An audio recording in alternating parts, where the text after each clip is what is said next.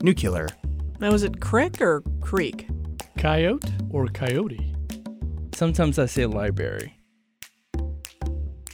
Welcome to You're Saying It Wrong. I'm Fletcher Powell, and each episode we turn to the people who literally wrote the book on this sister and brother team Kathy and Ross Petras. And we'll dive into what we get wrong and sometimes what we get right when we try to speak this weird English language.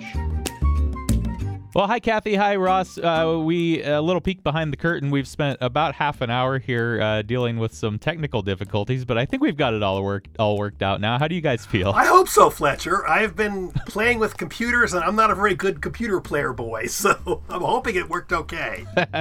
well, let's get into what you do know about, and that's words. So this week, I'm I'm not going to spell the word uh, for a couple of reasons. One is that it's kind of long. Uh, another is that anybody listening to this right now has already seen the word in the title of the podcast, and uh, another reason is that I, I know I know the word, and you've sort of asked me um, which way it should be spelled more than which way it should be pronounced, but we're definitely going to get going to get into the pronunciation part. You've asked me whether the word should be spelled prerogative or prerogative. And and I know that it's prerogative. I know that's how it's spelled. What I don't know is what the acceptable pronunciations for this word are. I I personally try to say the PR. I sort of say it more like prerogative.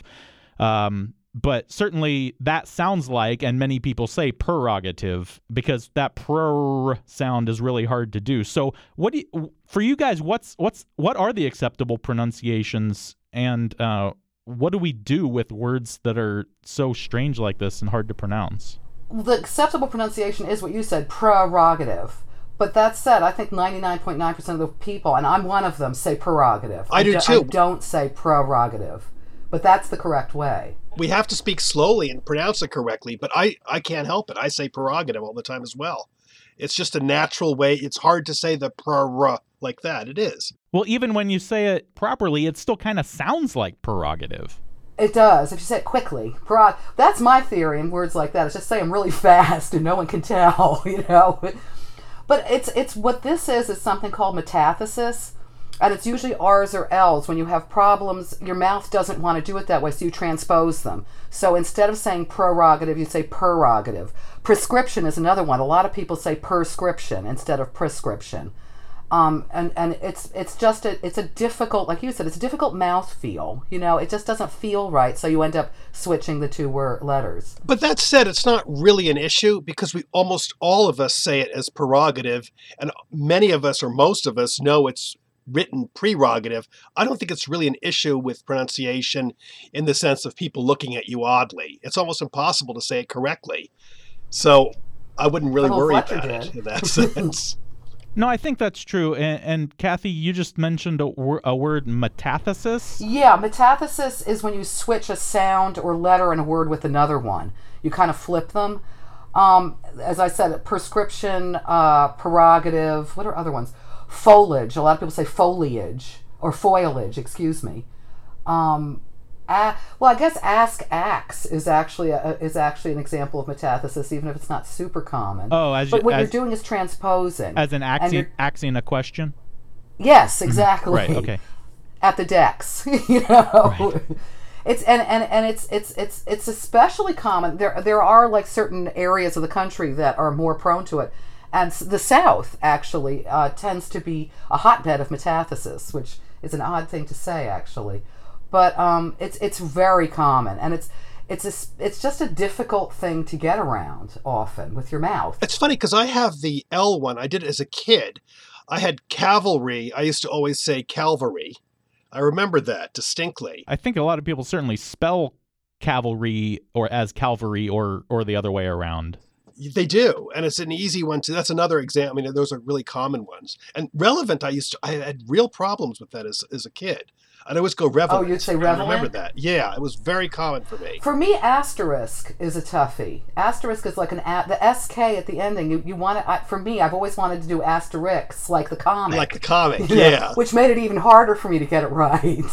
No, I think that's definitely true of a lot of people. So this this is something uh, you're describing as metathesis, which is sort of switching sounds around. To me, it struck me as in the past we've talked about epenthesis, sort of adding in sounds, but this struck me as sort of the opposite of that, in that we're getting rid of that that first R sound. Well, we're not getting rid of it. You're, you're switching it with the E. You're, instead of saying pre, you're saying per. because you are saying per, uh, even though you're merging with the rogative part with an R too, but you are saying to yourself per.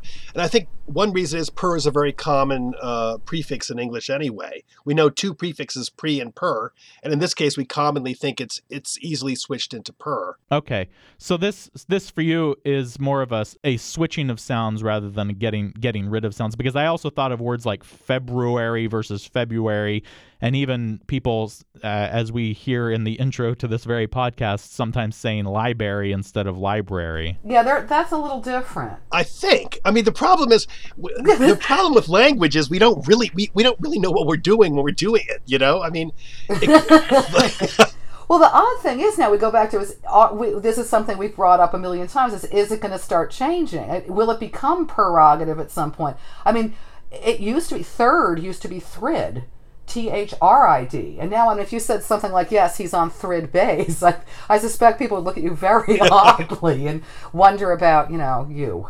No offense, not you specifically, but one. They would wonder about one if you said thrid. I think we can sort of agree that it pronunciation wise it pretty much has become prerogative but are you are you are you suggesting maybe the spelling also will change at some point I don't. I think the spelling won't. It's frozen right now. I mean, the one problem with English for for metathesis in terms of changing words is that the spelling is is everywhere at this point. I doubt it's going to change. I don't know though. If you do a search, which I'm going to do right now, I bet if you typed in prerogative spelled incorrectly, um, I bet you'd find a lot.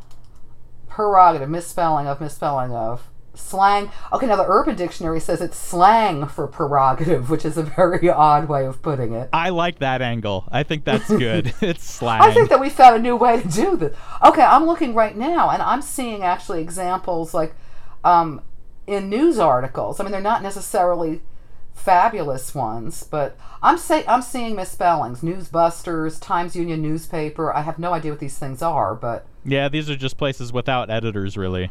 Yeah. ooh, the Chicago Tribune.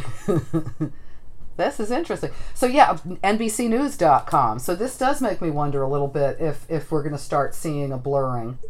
Okay, so I think we've proven that there's a chance, Ross. There's a chance that this misspelling There's might end up becoming possibility. Yeah. Except or slang, as the Urban Dictionary said. Yeah, that's slang. I still question if it's going to change. The spelling is spelling does not change as much anymore as it used to change because it's it's sort of we have dictionaries and we have mounds of books. So I don't know. We'll see. Although I wonder, Ross, if if because we've also always said that more and more people listen rather than read nowadays. I mean, if you if you sit on a bus or something, you see most people listening to their phones, not reading their phones.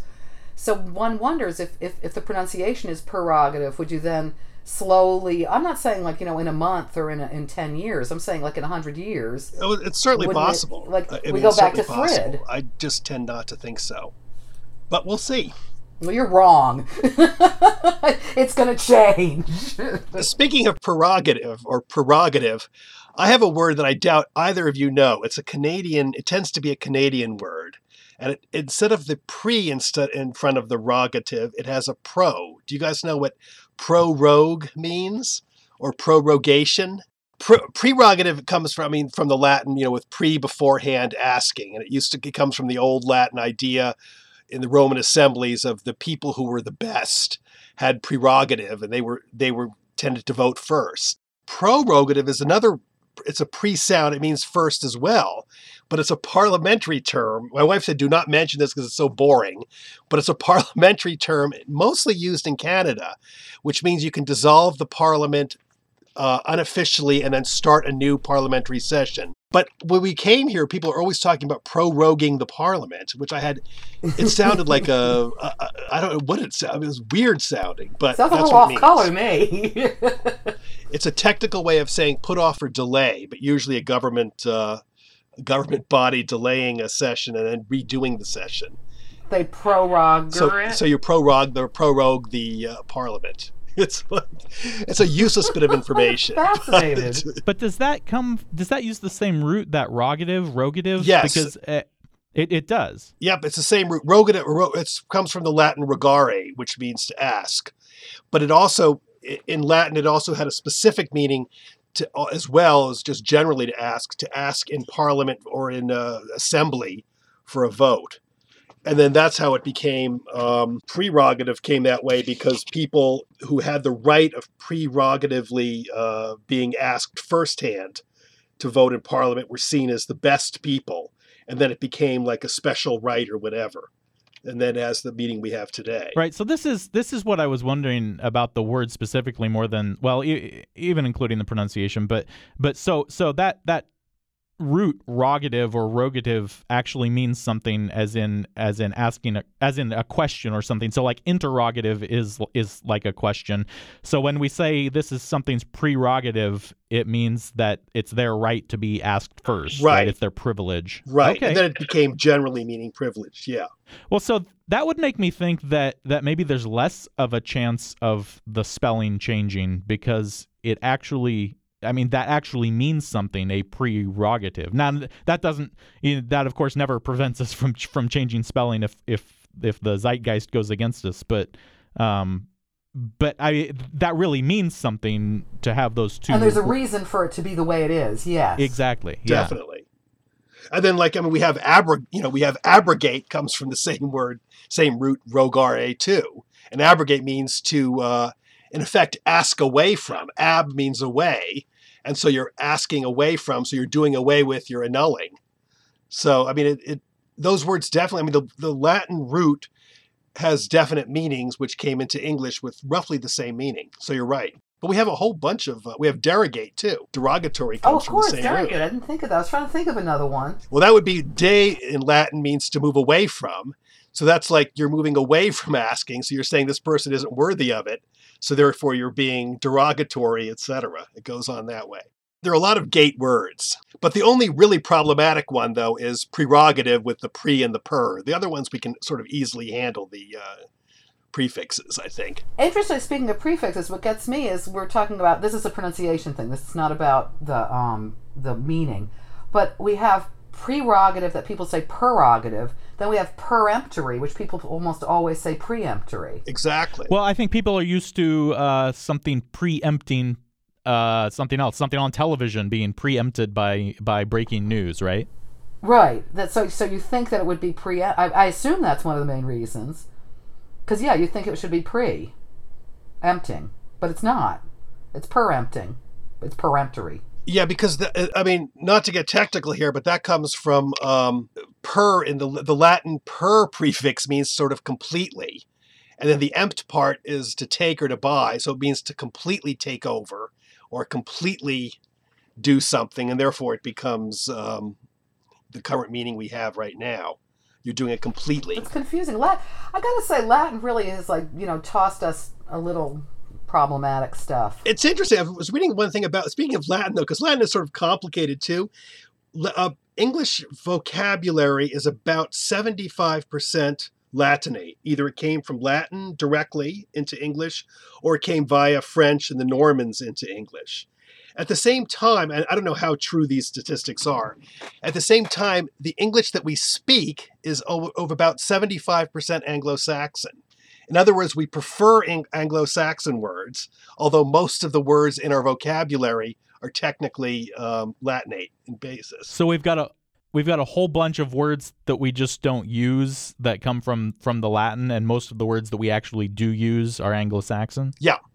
Well, I mean, for example, preempt means you know to buy in advance or whatever to take action beforehand. I mean, you know, technically, but I'm not going to usually say use preempt. I'm going to do I'm not going to say, Kathy, I preempted an attempt by Kathy to do something. I'm going to say I stopped her from doing it or, you know, something like that. I mean, we're not going to use the Latin as, as commonly as we're going to use the, the Lat, uh, the Anglo-Saxon word. Although, though, I was just going to say the fascinating thing to me is I think conversationally, I, I would I would argue that we're much more Anglo-Saxon I certainly am very Anglo-Saxon at many times when I'm very frustrated in particular. But I, um, I think I, I know what you mean. really, I mean, but in writing there seems to be. I mean, it's the old Hemingway versus I don't know Faulkner or something. I mean, I think that a lot of times in writing, people think fancier words, which would be Latinate, like are better. Oh, I, I disagree, mind you, but I would I would argue that a lot of people in writing would lean more towards the fancified, you know, ooh la la, Latin, Latin, Latin sort of thing. That's absolutely true. I read a lot of I you know I read a lot of uh, film criticism, for example, and a lot of it is a, a kind of dense and hard and hard to penetrate because people are trying to sound fancier by using a lot of prob- probably Latinate words. Thank. It's a pet peeve. I totally agree with you, Fletcher. I and it's very big in in criticism. Definitely. I don't know why. Yeah, but it there, there's also uh, David Crystal, the linguist in England, said, and I think he's right. We have different levels of English that we speak, and we naturally gravitate towards one. You know, like uh, you're in a baseball game, you ain't seen nothing yet, is the sort of thing you might say. Whereas, like you're you're at like a meeting, you're going to go, you haven't yet seen anything, or something like that. You're gonna you are going to modulate your language depending on your audience. To some degree, I think Latinate words can give you a greater subtlety or can give you a greater i mean not it's not necessarily just being snobby i think in some ways it's, it can nuance it can make your your reading or writing more nuanced no i, I- I see a s- frown on kathy's face she is not agreeing but i can't see you fletcher I was but pretty polite. Like, oh, okay, yeah, nuance. I That's can't see word for your Fletcher nuance. and it's Anglo-Saxon. i like latin i can't help it so I think it's reasonable though. I mean, we have, you know, we have words for a reason. We have different words for a reason and and if we're able to recognize the nuance in those words, then it's nice to be able to have a variety of them to choose from. The problem, I think, arises when we're talking to people who may not recognize the nuance between two different words that that have a similar meaning but not uh, the exact same meaning. no i think you're right And I think also there are times when people do chuck them in and it's clear just to sound more highfalutin. I really, I can't help it. I, I do think that that's a problem. Because I don't think they're using it for nuance's sake. I think they're using it because it sounds cool. Yeah, absolutely. And it completely I I, I almost stop reading when, when I notice that happening. Yeah, no, I'm with you. I totally am with you. Yeah, like, actually, throwing this one out, one of my pet peeves is the word risible, ri- ri- risible or risible, some people pronounce it. I thought it was risible. It's actually technically pronounced risible. But um, I don't think it's a particularly useful word. I I mean, it's laughable. You're right. I wanted to say laughable. Yeah, I don't think you need risible at all. I mean, I'm not going to, you know, expunge it from the language, but I don't think it's a particularly necessary Why not? word. Let's start banning it. Yeah, we have so many words. What's one more to go? Yeah, really. I, I that would be interesting though, because there are a number of words that are just that there is not really a nuance. It's just it's just a fan. It really is literally a fancier way of saying the exact same thing. And what is the point other than impressing someone? I mean, why? You're right. Why say risible when you can just say laughable? Other than the fact that you sound very educated, No, I which agree. Which is a nice thing. I'm not going to deny, but you know, I don't know. I wonder what other words. Now I'm curious. I want to make a list. It'd be an interesting Kathy's- project. Enemies list of words. Enemies li- yes, I like that. so going back to prerogative, uh, I guess it seems like maybe you guys are pretty much okay with with the pronunciation, at least of prerogative, just given how difficult it is. yes, completely. Yeah, absolutely.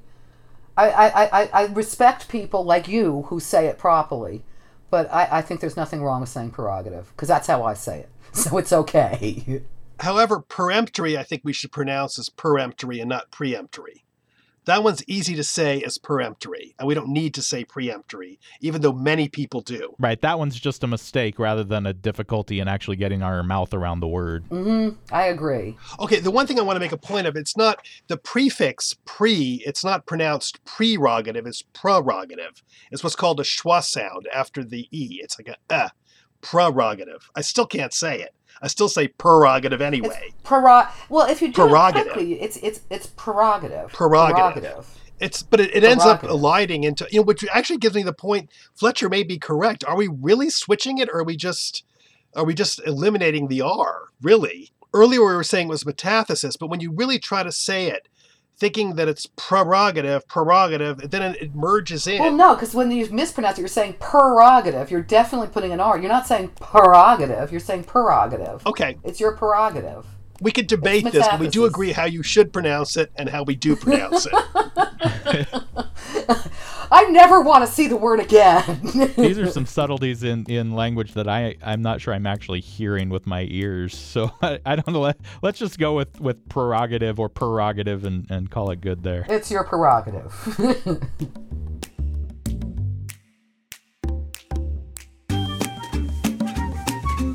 This episode of You're Saying It Wrong has been produced by me, Fletcher Powell, help from Beth Golay and Luann Stevens in the studios of KMUW in Wichita, Kansas. If you have a question for Kathy and Ross, you can tweet it at us. We're at YSIWPod or email me at powell at kmuw.org. You can check out special artwork for this episode and every episode designed by Jordan Kirtley at our website, kmuw.org.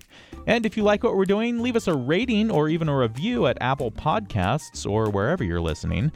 The book You're Saying It Wrong was published by 10 Speed Press, and you can find that and Kathy and Ross Petras's newest book, That Doesn't Mean What You Think It Means, at your local independent bookstore. Kathy and Ross have written a lot more. They've got another book coming up later this year, and they're always up to something. You can check out their other work through their website, kandrpetras.com. That's K A N D R P E T R A S.com. Thanks for joining us. We'll be back in two weeks. Oh, and one more thing. You, of course, heard Kathy talk through this episode about metathesis, when you switch letters or sounds around in a word. Turns out this happens in a whole lot of languages, sometimes purposefully, sometimes not. And if I really had to guess, my totally uneducated opinion makes me think it probably happens in most languages. But the one that really surprised me is that metathesis even happens in American Sign Language. Now, it's not quite the same thing since you're not exactly switching sounds around, but instead it takes place when a sign is done in reverse or some aspects of a sign switch places, but the meaning remains the same in either case. The most common example I found was regarding the sign for the word deaf, which involves using your index finger to touch your cheek near your ear and then moving your finger forward and touching your cheek closer to your mouth. As it happens, doing it the opposite way, touching near your mouth before touching near your ear, means the same thing deaf. There are others, like some involving signing one letter on the left side of your chest and then another letter on the right side of your chest that can switch place and go right to left instead, and also mean the same thing. Now, of course, this can't happen with every sign, just like it can't happen with every spoken word, and I'm absolutely sure I'm missing some subtleties here, and I've probably described this in a very crude way. But still, just goes to show you how fascinating language is, whether it's spoken, read, or signed.